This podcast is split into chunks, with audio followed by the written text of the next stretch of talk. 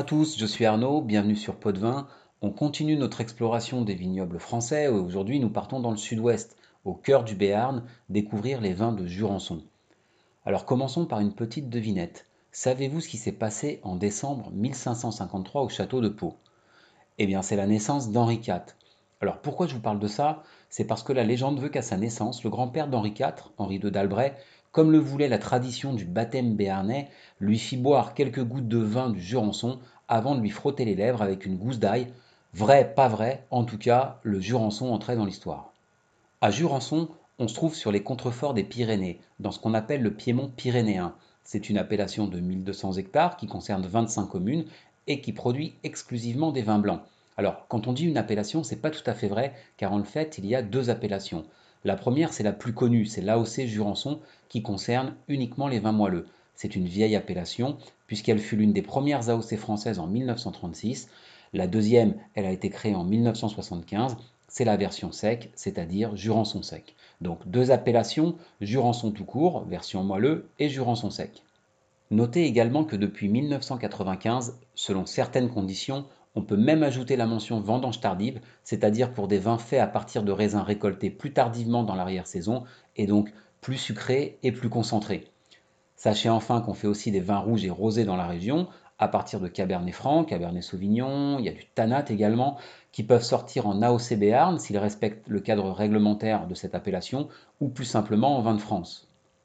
Alors historiquement, les premières traces du vignoble du Jurançon remontent à l'époque romaine. Ensuite, au Moyen Âge, la culture de la vigne se développe comme partout en France. Entre le XVIe siècle et le XIXe siècle, le vignoble du Jurançon va plutôt s'endormir sur fond de crise sociale, agricole et économique, sans parler des maladies aussi qui ravagent les vignes dans la seconde moitié du XIXe, l'oïdium, le mildiou et surtout le phylloxéra. On replante ensuite des cépages de médiocre qualité pour faire des vins plus destinés à la messe qu'à la dégustation.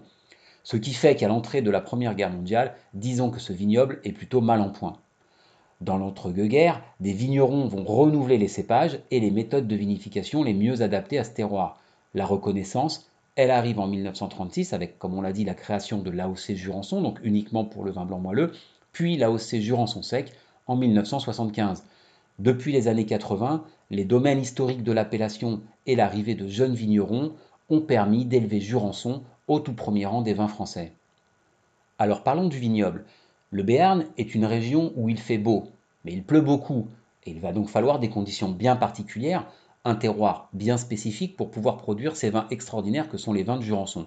Ces conditions, comme bien souvent, ce sont les sols, le climat et les cépages utilisés. Alors les sols tout d'abord. Le vignoble jurançonnais s'étale sur une quarantaine de kilomètres d'est en ouest entre Pau et Oloron-Sainte-Marie, à une altitude d'environ 300-400 mètres face à la chaîne des Pyrénées. Les vignes sont exploitées à flanc de coteau, orientées sud-sud-est et à l'abri du vent d'ouest. Elles sont plantées dans le sens de la pente, voire en amphithéâtre si la pente est trop forte, ou en terrasse. Alors, il y a différents types de sols sur l'appellation qui donnent des vins d'une grande complexité. Alors, je vous rassure, on ne va pas entrer dans le détail de la géologie du Jurançonnais, mais c'est quand même important de distinguer deux zones. Dans la partie nord, la roche dominante est le poudingue. Ce sont des galets et un ciment calcaire mis en place par la formation des Pyrénées qui se présentent sous forme d'une argile caillouteuse. Ce sont des terrains bien drainés qui ne conservent pas l'eau au pied de la vigne et qui donc l'obligent à puiser en profondeur l'eau et les nutriments dont elle a besoin, notamment en été, pendant la phase végétative. Au sud, le sol est dominé par une roche sédimentaire marine, là aussi déposée lors de la formation des Pyrénées. Au niveau du climat, on est dans le sud de la France, mais on a deux influences importantes. L'océan tout proche d'une part et les Pyrénées d'autre part. La proximité de l'océan fait que nous sommes dans une zone de climat océanique. Les températures sont douces l'hiver et l'été chaude mais supportable. L'ensoleillement est bon, même si à cause de l'influence atlantique, il est inférieur, comme les températures d'ailleurs, à ce qui peut être un peu plus à l'est, comme dans le Roussillon par exemple. Les précipitations sont conséquentes, environ 1200 mm de pluie euh, par an, et il pleut toute l'année, d'où l'importance d'avoir des terrains bien exposés, bien drainés et des raisins qui peuvent supporter toutes ces conditions. En automne, la région profite d'une très belle arrière-saison également, et un vent de sud qu'on appelle le feune qui va permettre de sécher et déshydrater les raisins, on dit passerier, pour les concentrer en sucre. Donc à Jurançon, on parle de passerillage sur souche, c'est-à-dire sur le pied de vigne, parce qu'il existe aussi un passerillage hors souche qu'on ne pratique pas à Jurançon, qui consiste à faire sécher les baies une fois qu'elles ont été récoltées. Alors, juste un mot sur le fön, parce qu'on le retrouvera sur différents vignobles. C'est un phénomène météorologique bien particulier. Les masses d'air humides se déchargent de leur eau, donc ici sur le versant espagnol de la montagne, et un vent chaud et sec dévale le versant français, contribuant à faire monter le degré alcoolique du raisin par maturation et concentration. La montagne influence également le vignoble qui peut faire face à des gelées printanières et pour éviter ça, les vignerons utilisent un palissage des vignes, c'est-à-dire la façon dont les vignes sont conduites, dont elles sont attachées, en hautain, c'est-à-dire tout en hauteur. Alors elles peuvent atteindre 2,50 m, ça permet d'éloigner les feuilles du sol, a 90 cm au minimum, afin de protéger les jeunes bourgeons du gel et de limiter les maladies. Il y a un autre avantage, c'est que ça favorise un ensoleillement optimal des feuilles. Alors parlons des cépages. On produit du Jurançon à partir de six cépages autochtones, c'est-à-dire propres à la région. Le gros mansingue, le petit mansingue, qui sont les cépages principaux, le courbu, petit courbu, le camaralais et le lauset. Le petit mansin et le gros mansin, alors on l'appelle le gros mansin parce que ces baies évidemment sont un peu plus grosses que celles du petit mansin, c'est logique, doivent représenter au moins 50% de l'encépagement et sont les seuls autorisés pour bénéficier de la mention vendange tardive. Alors, ce sont des cépages à peau épaisse, ce qui fait que sous un climat humide, ils sont résistants à la pourriture, la mauvaise, la pourriture grise, mais aussi la noble, c'est-à-dire le botrytis. On le répète, à Jurançon, on obtient des vins sucrés grâce au séchage des raisins sur souche et non par botrytisation, c'est-à-dire l'attaque d'un champignon qui s'appelle le botrytis et qui perfore les grains de raisin, comme à Sauterne par exemple. En général, on utilise le petit mansin pour les moelleux et le gros mansin qui produit moins de sucre pour les secs. Mais en fait, chaque vigneron fait un petit peu comme il veut. Le petit mansin représente pour vous donner un ordre d'idée, un tiers du vignoble. À Jurançon, les vendanges se font à la main. Pour le Jurançon sec, elles peuvent se faire en un passage unique, hein, de façon habituelle. Pour les moelleux, c'est un petit peu plus compliqué, hein, parce qu'elles doivent se produire en tri successifs afin de récolter chaque grappe à maturité optimale. C'est ce qui fait qu'on peut avoir des vendanges qui s'étalent sur plusieurs semaines, voire plusieurs mois, et même jusqu'en janvier. Le domaine coapé, par exemple, a un vin qui s'appelle Folie de janvier. Le vin sera sec ou moelleux, évidemment en fonction du niveau de sucre des baies, en accord avec le cahier des charges des appellations qui précise tout ça.